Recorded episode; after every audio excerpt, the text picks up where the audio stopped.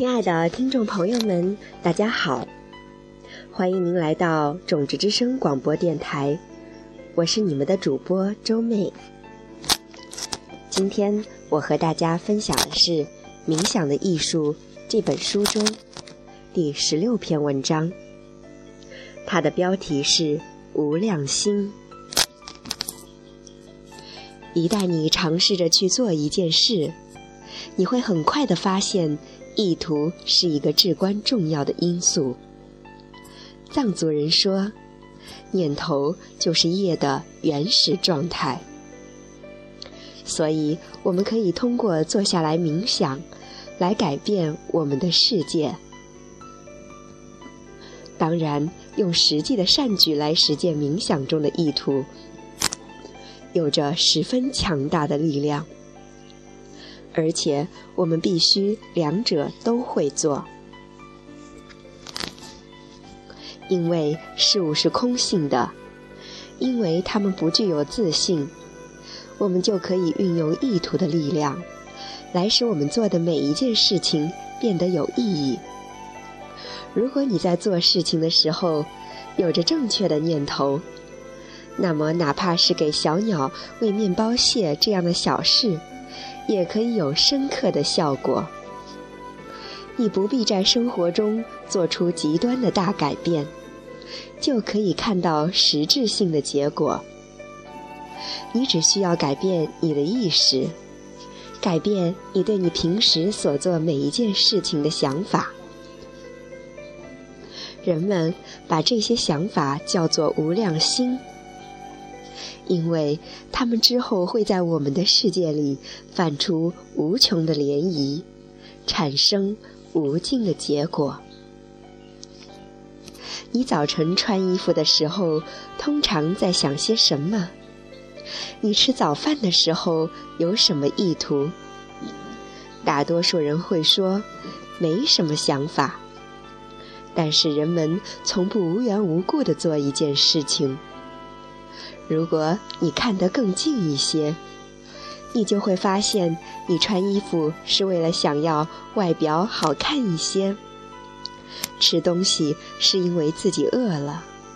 总之，一切都是为了你自己。一天中，我们有二十三又四分之三个小时，都以这样的习惯来为自己着想。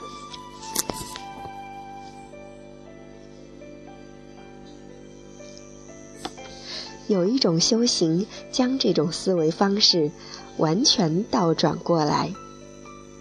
于是，你所想的都是为了别人。今天早晨，我为什么要穿上衣服？因为这样，我可以帮助有情众生中的每一位，到达他们的终极境界，成为一位全然快乐之士。我为什么在吃早饭？我需要滋养这个身体，这样他才可以继续为这个星球以及这个星球以外的所有人服务。现在我们的行为也许和以前的完全一样，但是却有了完全不同的意图。这个意图会使你的世界产生戏剧性的变化。你生活中的每一个小举动，都可以为别人而做。这个冥想练习，你可以随时随地进行。开车的时候，洗澡的时候，甚至是看电视的时候。我的上司总是说：“好好利用这个时间。”一天到晚做秘密的善举，是一件十分有趣的事情。你做的善举，别人根本就不会知道。当你开车去上班的时候，看看你周围的所有人，然后完善你的意图。看到你自己开车去上班的目的，是为了帮助他们。当你精通了这种思维方式，当你真正的将生活的唯一目标定为帮助所有人开悟。包括你自己，这时候人们就会称你为菩萨，一个向着开悟直线进军的人。现在你开始看到了吧？为什么我们要学习将自己的心向别人打开？因为使我们开悟的正是别人。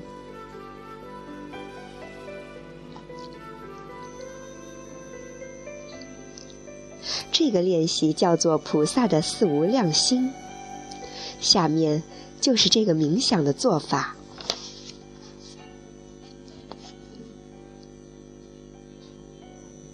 首先，请您进入一个非常舒适的姿势，让你的身体保持静止，花一点时间来关注你的呼吸，观察呼吸从你的身体里出去，又进来。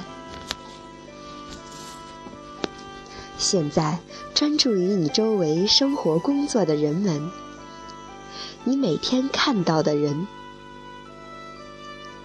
想一想，这些人每天都在争取幸福，避免受苦，就和你一样。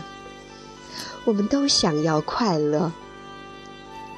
然后再观察一下，发现他们中没有人是真正的找到这种幸福的。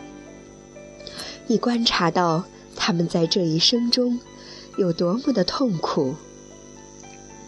把你的心向他们打开，想着：我愿他们都能够找到幸福，我愿他们不再有苦。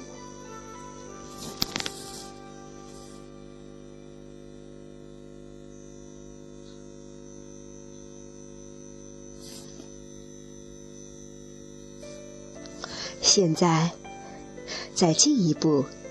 记得，他们都是你的投射。正因如此，你有着改变他们的终极能力。然后通过培养下面的无量心，来承担起这个责任。你在心里想：我要确保所有人能够得到他们盼望的所有快乐。你在心里想：我要带走他们所有的痛苦。你在心里想：“我要带他们到开悟的境界，获得最大的幸福。”现在，你已经做好准备，可以来培养最后一个无量心了。你在心里想：“我要为每一个生命这样做，一个也不落下。”现在。将你的专注扩大，包容整个世界。你在心里想，每个人都是一样的，他们都想要快乐，我必须帮助他们。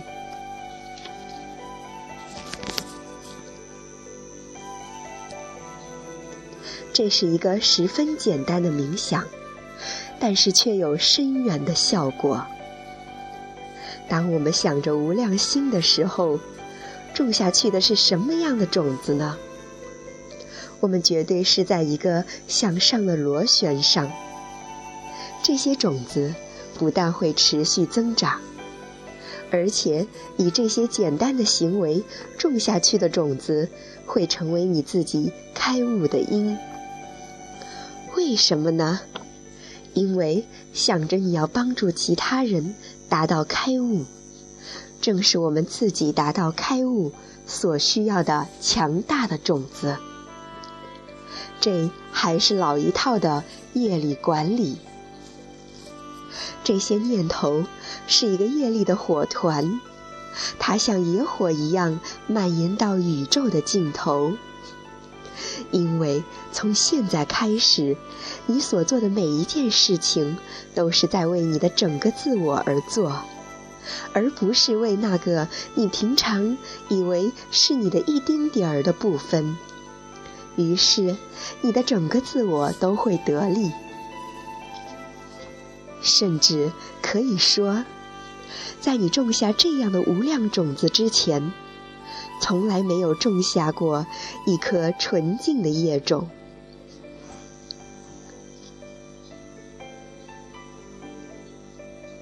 只有这样向上的螺旋，才可能将我们的世界从普通的东西变为一个完美的天堂。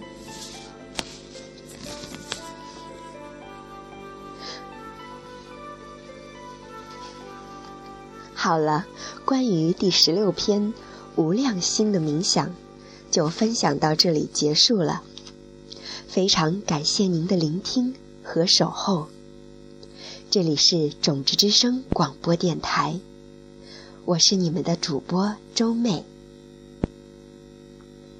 祝福您在无量心的冥想过程中，收获无穷无尽的开悟力量。我们下一期节目再会。